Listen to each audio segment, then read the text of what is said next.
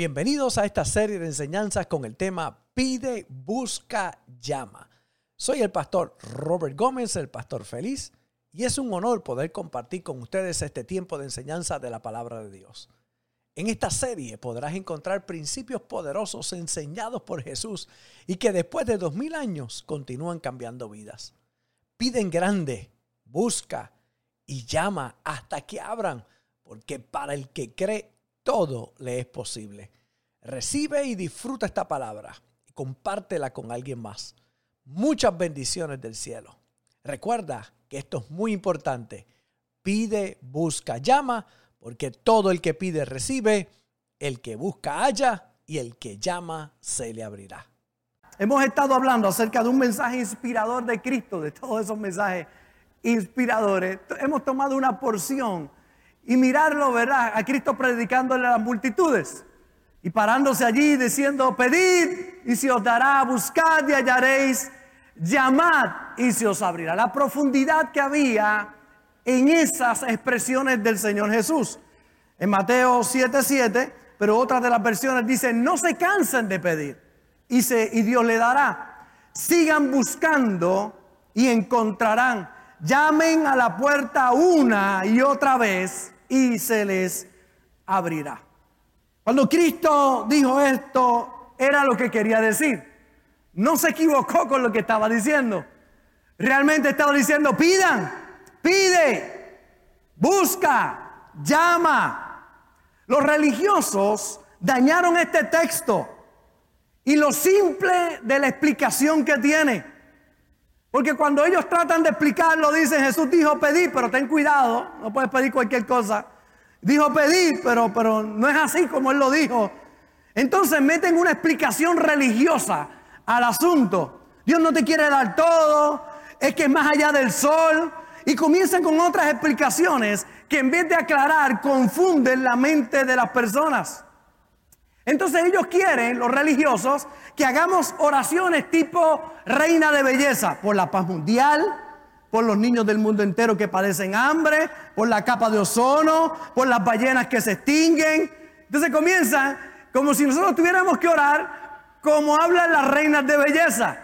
La realidad es que aunque nuestras peticiones por el mundo son importantes, Dios quiere contestar tus peticiones individuales lo que tú necesitas.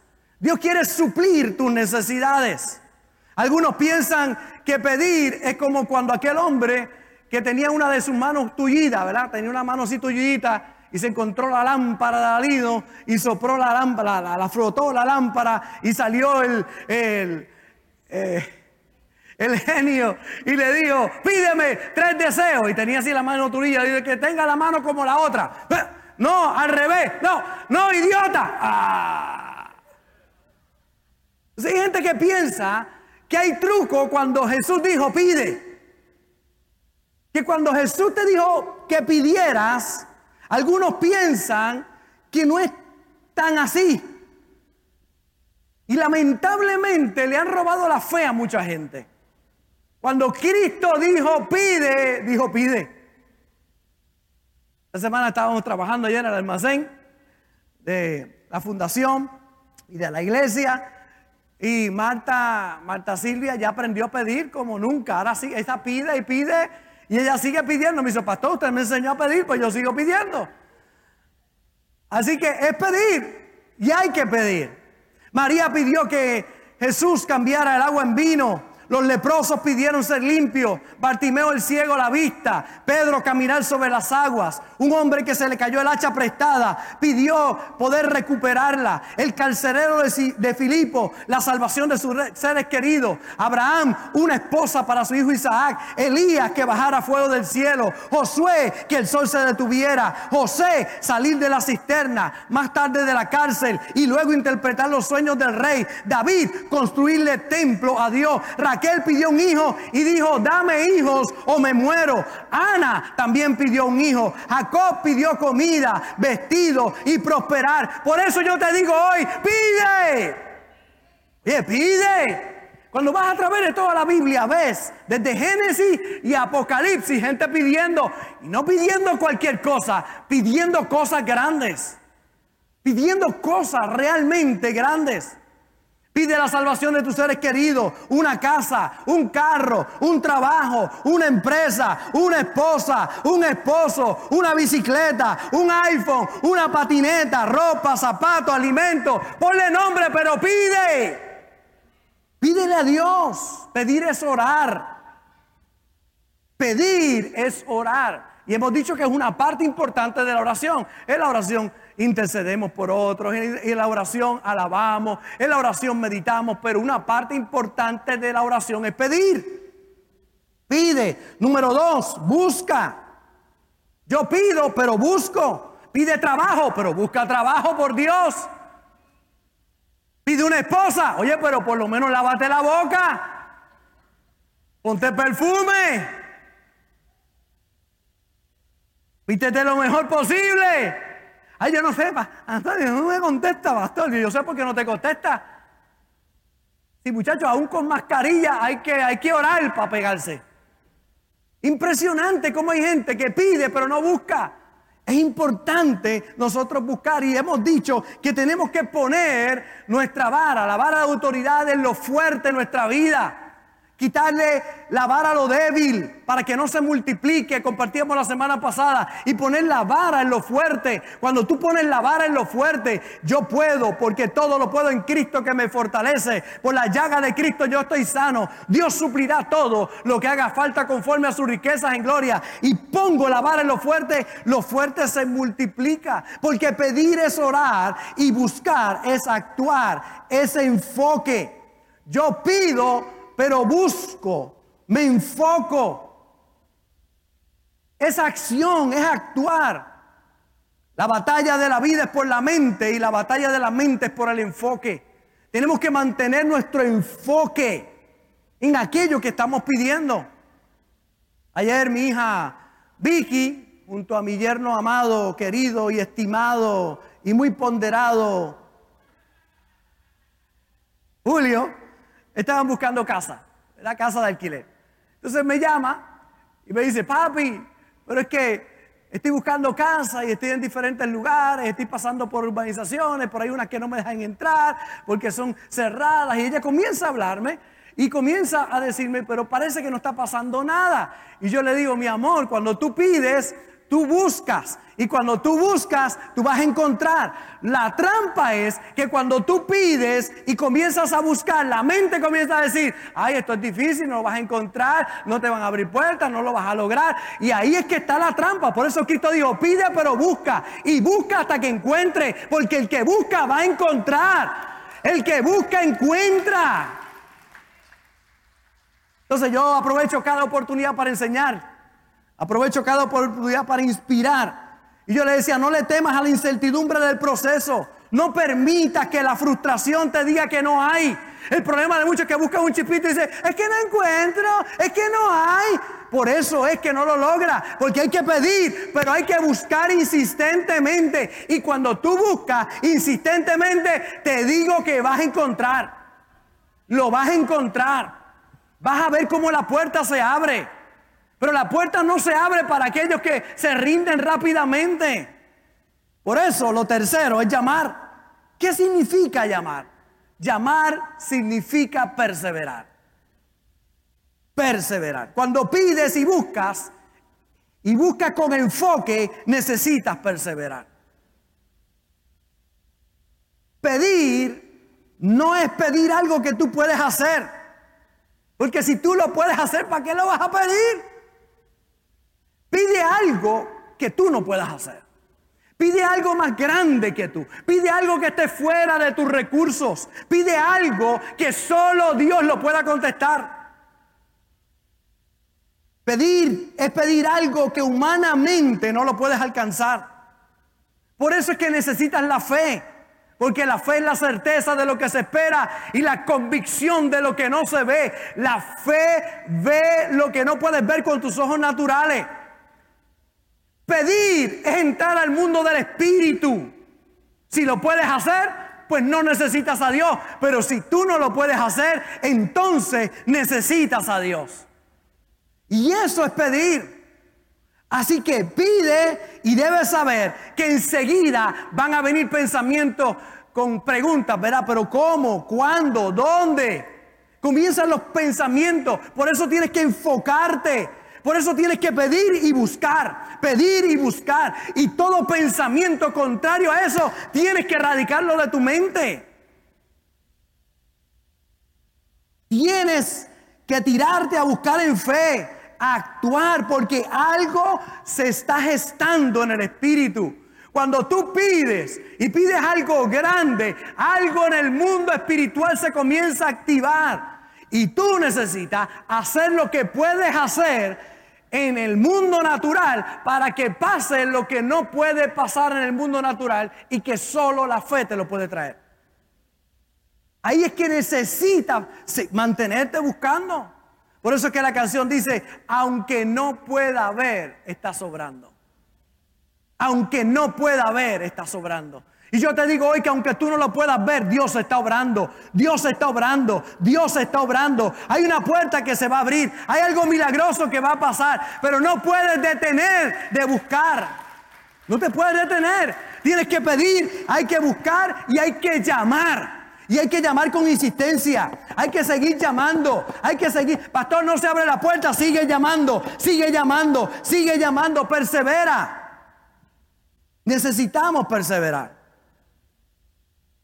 Mateo 7:7 dice, sigue pidiendo, recibirás lo que pide, sigue buscando y encontrará, sigue llamando y la puerta se te abrirá, pues todo el que pide recibe, todo el que busca encuentra y a todo el que llama se le abrirá la puerta. Pides, buscas enfocado, echas a un lado las distracciones, amarras todo pensamiento contrario y mire cómo Cristo termina esta frase que parece pequeña pero es muy profunda. Termina diciendo, llama, llama. Llamar es perseverar. Entonces Jesús encontramos cómo amarramos esto al, que, al mensaje de Cristo continuamente. Hay una de sus enseñanzas que nos habla acerca de la necesidad de orar siempre. Mire cómo dice Lucas capítulo 18. Y usted se va a dar cuenta ahora qué es lo que Cristo quiso decir cuando dijo llama. También le refirió Jesús una parábola sobre la necesidad de orar cuando siempre y no desmayar. La necesidad de orar siempre y no desmayar. Diciendo, había una, en una ciudad un juez que ni temía a Dios ni respetaba a hombre. Había también en aquella ciudad una viuda la cual venía él diciendo, hazme justicia de mi adversario. Y él no quiso por algún tiempo, pero después de esto dijo dentro de sí, aunque ni temo a Dios, ni tengo respeto a hombre, sin embargo, porque esta viuda me es molesta, le haré justicia. No sea que viniendo de continuo me agote la paciencia. Y dijo el Señor, Oíd lo que dijo el juez injusto. Cristo señala, dice, oye lo que dice el juez injusto. Óyelo. ¿Qué es lo que dice? Le voy a conceder esto porque sigue y sigue y sigue. Y no estoy hablando de la madre de todos nosotros, estoy hablando de esta parábola de Jesús. Sí, porque la madre de todos nosotros se parece, ¿verdad? Y sigue, y dale, y la cantaleta, y huele, y dale que es tarde, y lo hago porque ya no quiero oírte más. Ahí está Jesús explicando la necesidad de orar siempre y no desmayar. Es como una viuda que va donde un buen injusto que ni teme a Dios ni le teme a los hombres, pero le dice, oye, hazme justicia. Y él no le teme a nada, a él no le importa nada. Este es un hombre ateo, este es un hombre que no le importa nada. Pero hay una mujer diciendo, hazme justicia. Y él dice, te voy a hacer caso yo. Sigue tu camino. Vuelve otra vez, hazme justicia. ¡Eh! Hazme justicia. ¡Eh! Hazme justicia. Hazme justicia. Hazme justicia. El juez injusto dice, dentro de él, dice, déjame, déjame, déjame, déjame hacerle justicia a esta mujer. Porque me está hartando la paciencia. Y Jesús dice, Oye, oíd lo que dijo el buen injusto. Y mira cómo termina Cristo diciendo, mire la pregunta de Cristo. ¿Y acaso Dios no hará justicia a sus escogidos que claman a Él día y noche? Mire la segunda pregunta. ¿Se tardará en responderles? ¿O digo que pronto les hará justicia? Pero cuando venga el Hijo del Hombre, ¿hallará fe en la tierra?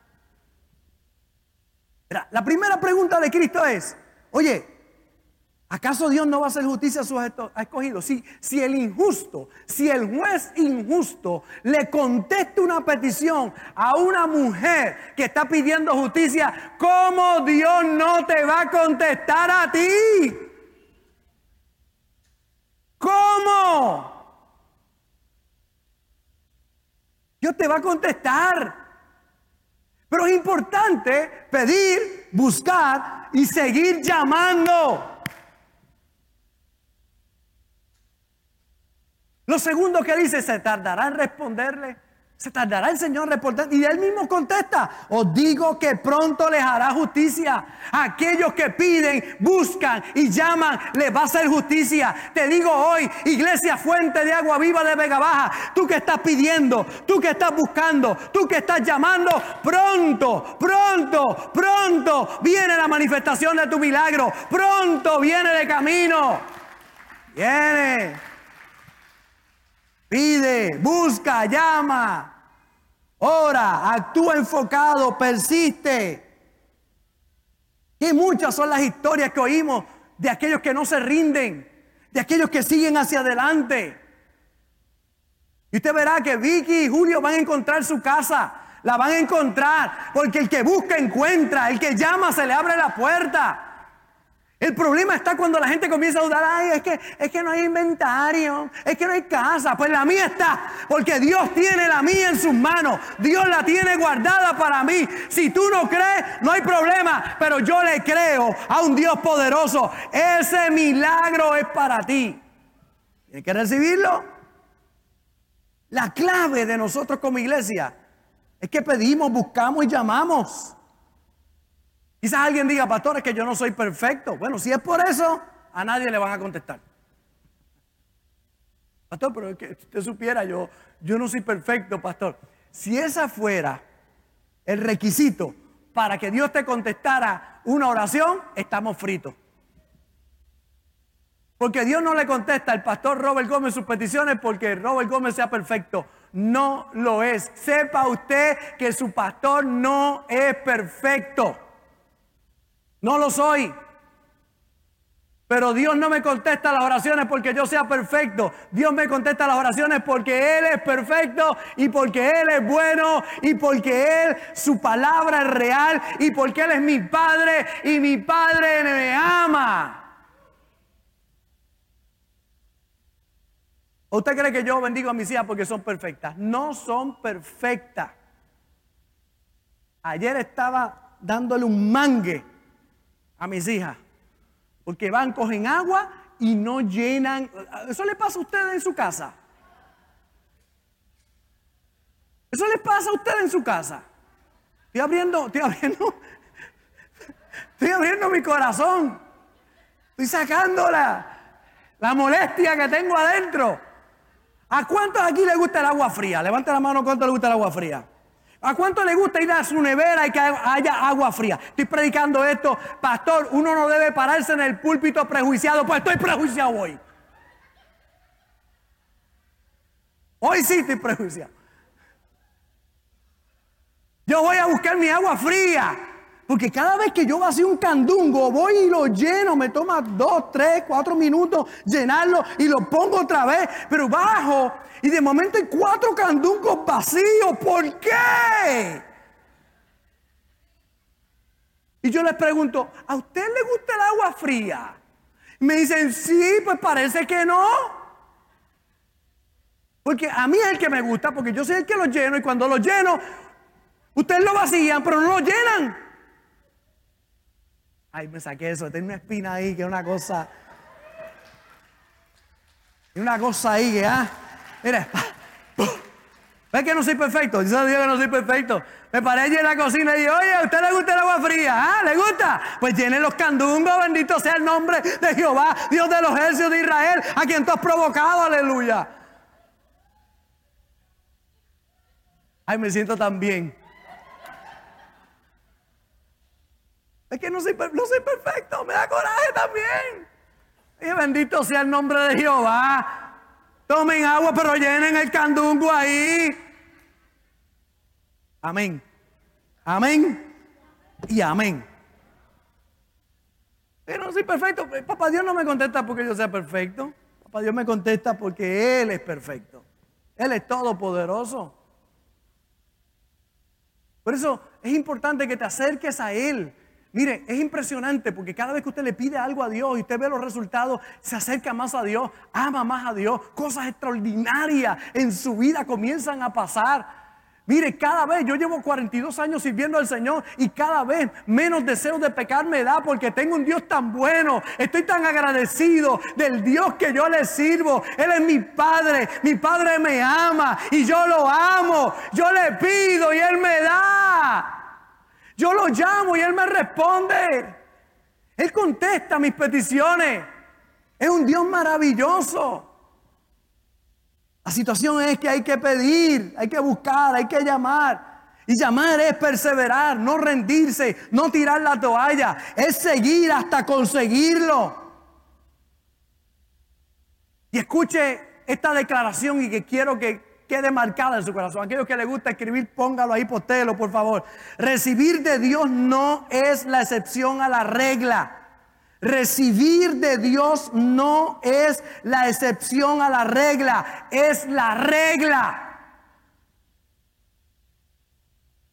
Hay mucha gente que piensa que recibir un milagro de Dios, ah, esa es la excepción a la regla. No, no, no. La excepción es que no lo recibas el milagro. La regla es que Dios tiene un milagro para tu vida. Eso debería, debería ser lo normal para todos nosotros como cristianos, que le pedimos a Dios conforme a su voluntad y Él nos oye. Y si sabemos que Él nos oye, sabemos que tenemos las peticiones que le hacemos. Los milagros no deberían ser la excepción para los hijos de Dios. Tiene que ser la regla. Que puedas ver milagros todos los días. Que puedas ver la mano de Dios todos los días. En tu familia, en tu salud, con tus hijos, en tu finanza, en la obra de tus manos donde quiera que tú vayas. Mire, yo hasta cuando voy para el, centro comercial, Señor, gracias por el parking que tú me tienes preparado. ¿Cuántos oran por un parking? Levanta la mano, ¿cuántos oran?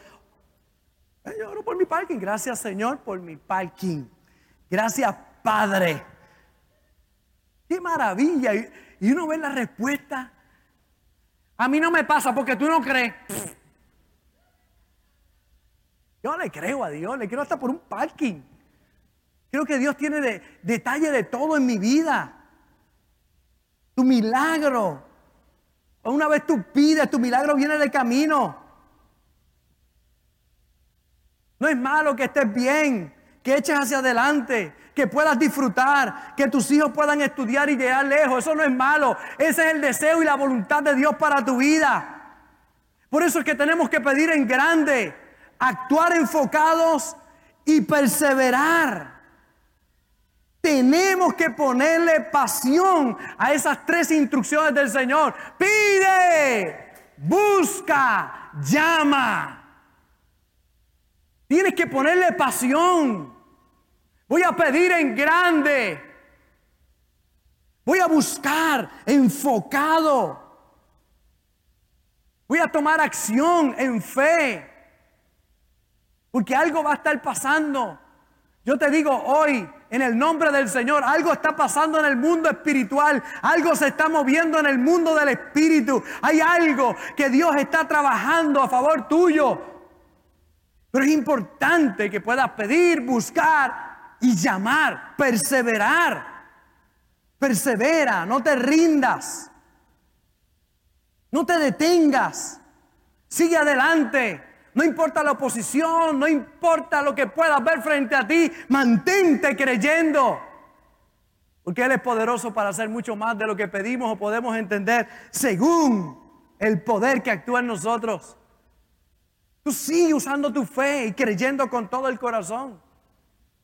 Estaba mirando a los tigres bengala, tigres indios.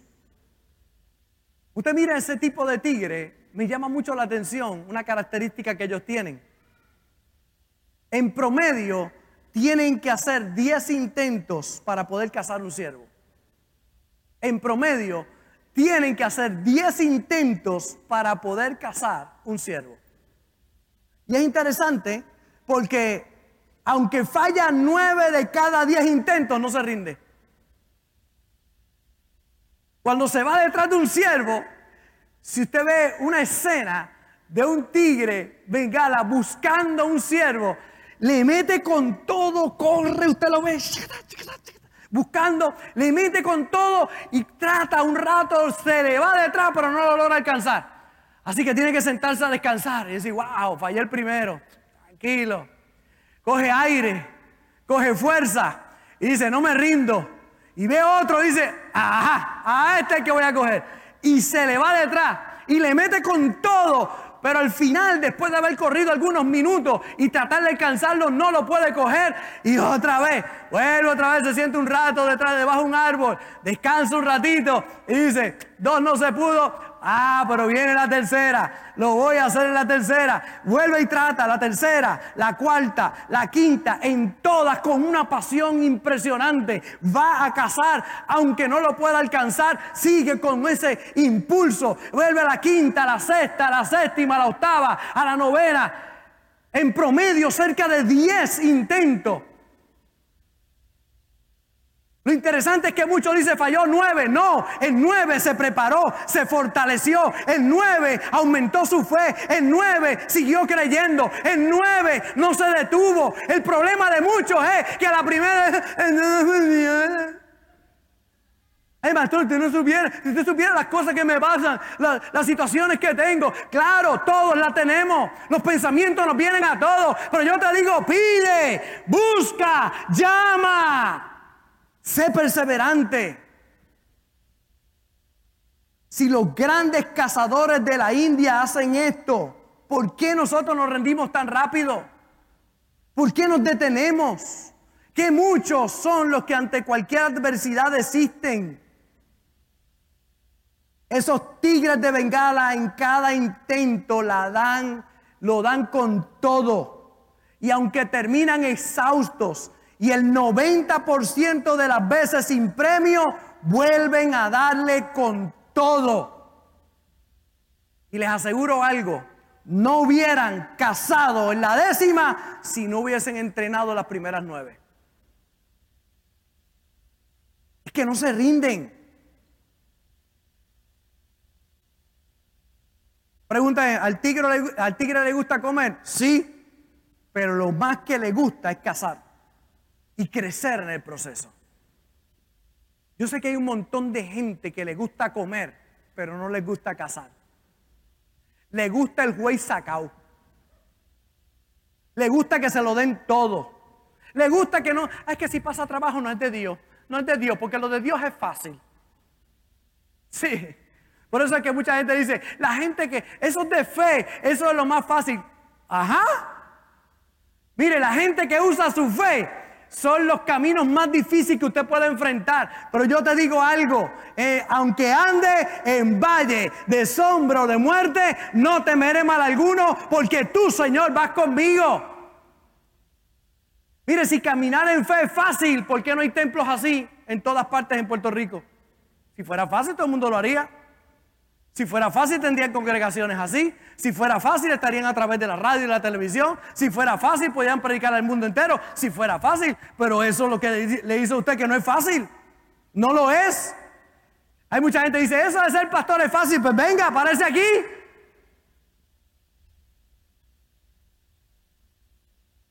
Le voy a contar un cuento si no hay que usar la fe y hay que creerle con todo el corazón a Dios y hay que mantener todos los días nuestra mirada puesta en el Dios Todopoderoso sabiendo que Él no falla.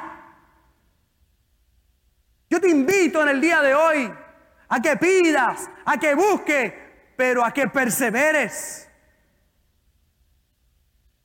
Nadie se imagina lo que un 10% de probabilidad puede hacer si perseveras. Lo repito otra vez. Nadie se imagina lo que un 10% de probabilidad puede hacer si perseveras. Ay, es que me dan un 10%, pastor, muchacho. ¿Cuánto? Y una jovencita cantando. Se paró un concurso de, de música. Se para esta jovencita allí y comienzan a entrevistarla. La realidad es que tiene un cáncer en su hígado con metástasis. Los médicos dicen que ya tiene un 2% de probabilidad de vida. Y estaba parada allí cantando. Y dijo esas palabras. Ustedes no se imaginan lo que un 2% puede hacer. Otros dirán, tienes 98% en contra. Bueno, hay gente que con 98% se rinden. Mire, es más, hay gente que con el 98% a favor de ellos se rinden. Porque no es un 100. Ah, no es 100. Hay otro. Mire, las probabilidades quizás sean mínimas. Pero yo te digo, si estás en las manos de Dios, eso que parece mínimo, Dios lo va a llevar a lo máximo en tu vida. Es que hay muchos que menosprecian el día de las pequeñeces. Aquel niñito que fue donde Jesús tenía cinco panes y dos peces y Jesús le dijo, ¿qué tiene? Hay que darle comida a la multitud, Señor. 300 denarios no daría para darle comer a tanta gente. Y Cristo dijo, ¿qué es lo que tiene? Hay un niñito, tiene cinco panes y dos peces, pero ¿qué es eso para tanta gente? El problema de muchos es que miran eso y piensan que es pequeño. Eso pequeño en las manos del Señor se convierte en la comida para multitudes. Si sacamos el por ciento de cinco panes y dos peces a una multitud de más de 15 mil personas, ¿cuánto sería? Punto 0001 por ciento de probabilidad. Yo te digo hoy, quizás tú me digas, pastor, no tengo probabilidades. Pastor, me dijeron que no hay salida, que es terminal. Yo te digo hoy, la última palabra la tiene Dios. No te rindas. No te rindas. No te rindas. No te rinda. Yo no sé para quién es esta palabra hoy, pero no te rinda. No te rinda. Levántate otra vez. Camina un paso más. Un round más. Vamos, un round más. Dale uno más. No te rindas. Cuando Cristo dijo llama, significa persevera. Usa el Señor otra parábola diciendo es como aquel amigo que llega a la casa tarde en la noche y toca la puerta y no le abren y sigue insistiendo y no le abren y sigue insistiendo y no le abren. Parábola de Jesús y sigue insistiendo y no le abren. El que está allá arriba dice, ¿quién estará tocando esta hora? ¿Qué cosa? No, le voy a contestar, estoy cansado y sigue tocando y sigue tocando y sigue tocando. Y él te dice, oye, déjame ir a chequear, ¿qué te pasa? ¿Qué quieres? Ábreme la puerta. Así es aquellos que insisten, aquellos que siguen, aquellos que le dan con todo el corazón. Te digo, hoy pide, pero te digo, enfócate, actúa. Pequeñas acciones van a provocar los grandes encuentros que vas a tener en tu vida. Yo he aprendido, mi hermano, que las cosas pequeñas están las cosas grandes. Pequeño trato un buen trato a alguien puede abrir puertas realmente extraordinarias. Yo he aprendido que donde quiera que yo voy, yo saludo a todos, el que está en el estacionamiento, el que está atendiendo allí, el otro. Uno, uno no se imagina qué puede pasar. Cuando tú, cuando tú haces el bien y se lo haces a todo el mundo, tú vas a ver que ese bien que tú haces te va a volver a ti multiplicado en tu vida. Las bendiciones vendrán de todas partes, pero que hay mucha gente tristemente con mala actitud en la vida. Te digo en el día de hoy, pide y pide en grande. Pide creyendo, usa tu fe. Número dos, enfócate, actúa eh, enfocado en tu vida. Y número tres, persevera, persevera, mantente, sigue el ritmo, todo va a estar bien, lo vas a lograr.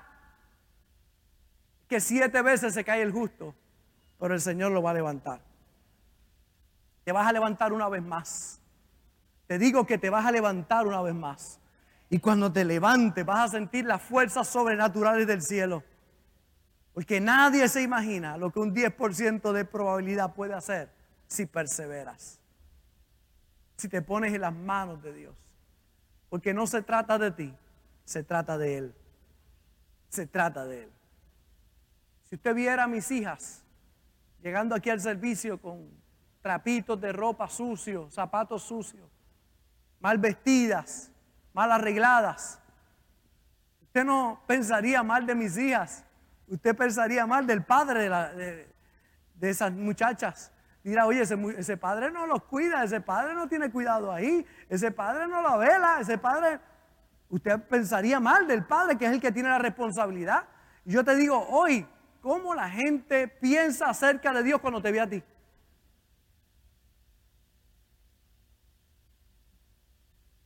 Y cuando la gente te mira, diga, oye, la verdad que el Dios que tú tienes es bueno, ¿sabes? Porque te cuidas, el Padre Celestial. Y ahí es que está la clave, porque cuando los discípulos le dicen al Señor, enséñanos a orar, Cristo le enseña a orar y le dice, cuando ores, vas a orarle a papá a tu Padre Celestial. Eso cambió todo el paradigma en la vida de los discípulos. Porque nadie le decía a Dios Padre. Era una herejía decirle a Dios Padre. Por eso usted ve mucha gente por ahí que no menciona la palabra Jehová. Porque todavía viven en el Antiguo Testamento pensando que decir la palabra Jehová ofende a Dios. Y por eso usted ve que le dicen el Yahvé o le dicen otra, porque dice, si le decimos eso se ofende, porque eso, esa era la mentalidad del Antiguo Testamento. Cuando Cristo viene a la tierra, le dice a sus discípulos, no, no, ese no es el Dios que está allá en la estratosfera, allá en lo lejos, ese es papá, ese es mi papá. Y cuando ore, le vas a orar a papá. Y cuando yo oro a papá, mi hermano, los cielos se abren porque le estoy orando a papá. Él es mi padre. Él es mi padre. El mío está en el cielo ya hace 6, 7 años atrás. Pero cuando yo llegaba a casita, ¿verdad? Y llegaba allí, llegaba a casa de papá, me quitaba los zapatos. Él tenía una sillita que hasta los otros días la tuve. Él subía las piernas, allí yo subía las piernas, allí en casa de él, me podía quitar los zapatos, podía ir a la nevera. Él se supone que no comiera azúcar ni nada, y tenía allí, ya usted sabe, eh, tenía todas las azúcares a vida y por haber, las tenía él allí. Bueno, ahí estaba él con su cocina. Yo podía entrar y coger lo que yo quisiera porque estaba en casa de papá. Yo los amo a todos ustedes, los estimo, pero si yo fuera a su casa, yo no abriría la nevera yo no entraría a sus cuartos, yo me mantendría en la sala allí y si me dice siéntate, me siento y si no me dice me siento, me quedo parado por el respeto que pueda haber. Y eso no es que esté mal, eso está bien, así es que tiene que ser. Pero cuando yo llego a casa de mi papá, cuando yo llego a casa de papá, yo me quito los zapatos, me quito las medias, me saco los mocos, hago lo que sea, delante de papá yo puedo hacerlo, hay confianza. Hay dos o tres que dicen, ¡ay, dijo moco! Como si usted no tuviera, ¿qué tiene ahí usted? Todo lo tenemos. Pero llegue a casa de papá. Y cuando usted llegue a casa de papá, todo va a estar bien. Todo va a estar bien. Yo te doy hoy la palabra que Dios puso en mi corazón. Pide, busca, llama. Cuando llames, persevera. Mantente, que Dios va a abrir las ventanas de los cielos a tu favor. Vas a ver la mano de Dios. Y yo quiero hacer tres oraciones en esta mañana. Uno, para aquellos que van a pedir lo más importante que un ser humano pueda pedir, que es la salvación de su alma y el perdón de sus pecados. O la reconciliación, porque te apartaste y hoy necesitas nuevamente regresar a casa. Y yo quiero orar por todos aquellos que digan, pastor, por primera vez quiero confesar a Jesús como Señor y Salvador de mi vida. O quizás tú puedas decir, yo quiero reconciliar mi vida con Él. Pues ahí donde estás, repite esta oración conmigo. Es la oración más poderosa. Oye, si Dios cuando oramos nos da la salvación, ¿cómo no te va a dar un carro, una casa, un milagro? Si te da lo más grande que es la salvación, ya no vas al infierno, ahora vas al cielo se abre para ti un nuevo mundo de oportunidades. Si Él te salva y toma tus pecados y échalo, lo echa a lo profundo de la mar y jamás se acuerda de ello, si puede hacer eso con esa experiencia, imagínate lo que puede hacer con cosas que simplemente son materiales. Ese es el Dios que tú Hoy, si abres tu corazón y le dejas entrar, va a ser una obra grande en tu vida. Así que ahí donde estás, repite esta oración conmigo. Si estás aquí en el auditorio y no conoces a Jesús, o le conociste y te apartaste, repite esta oración conmigo. Señor Jesús, confieso con mi boca que eres mi Señor. Creo en mi corazón que resucitaste para darme salvación. Y yo recibo la salvación y el perdón de todos mis pecados. Ayúdame, Señor. Me entrego a ti en el nombre de Jesús. Amén. Si esta palabra ha sido de bendición para tu vida, te invito a que hagas estas dos cosas. Número uno, comparte esta palabra con alguien importante para ti. Y número dos, ayúdame a continuar predicando la palabra enviando tu ofrenda a través de ATH Móvil en donaciones Fuente de Agua Viva Vega Baja y en PayPal como Fuente Vega Baja. Juntos llevaremos este mensaje hasta lo último de la tierra. Un gozo haber compartido contigo y recuerda siempre, no puedes hacer nada con la cara que tienes, pero sí con la que pones, así que pon una buena cara. Se despide de ti el pastor Robert Gómez, el pastor feliz. Bendecidos.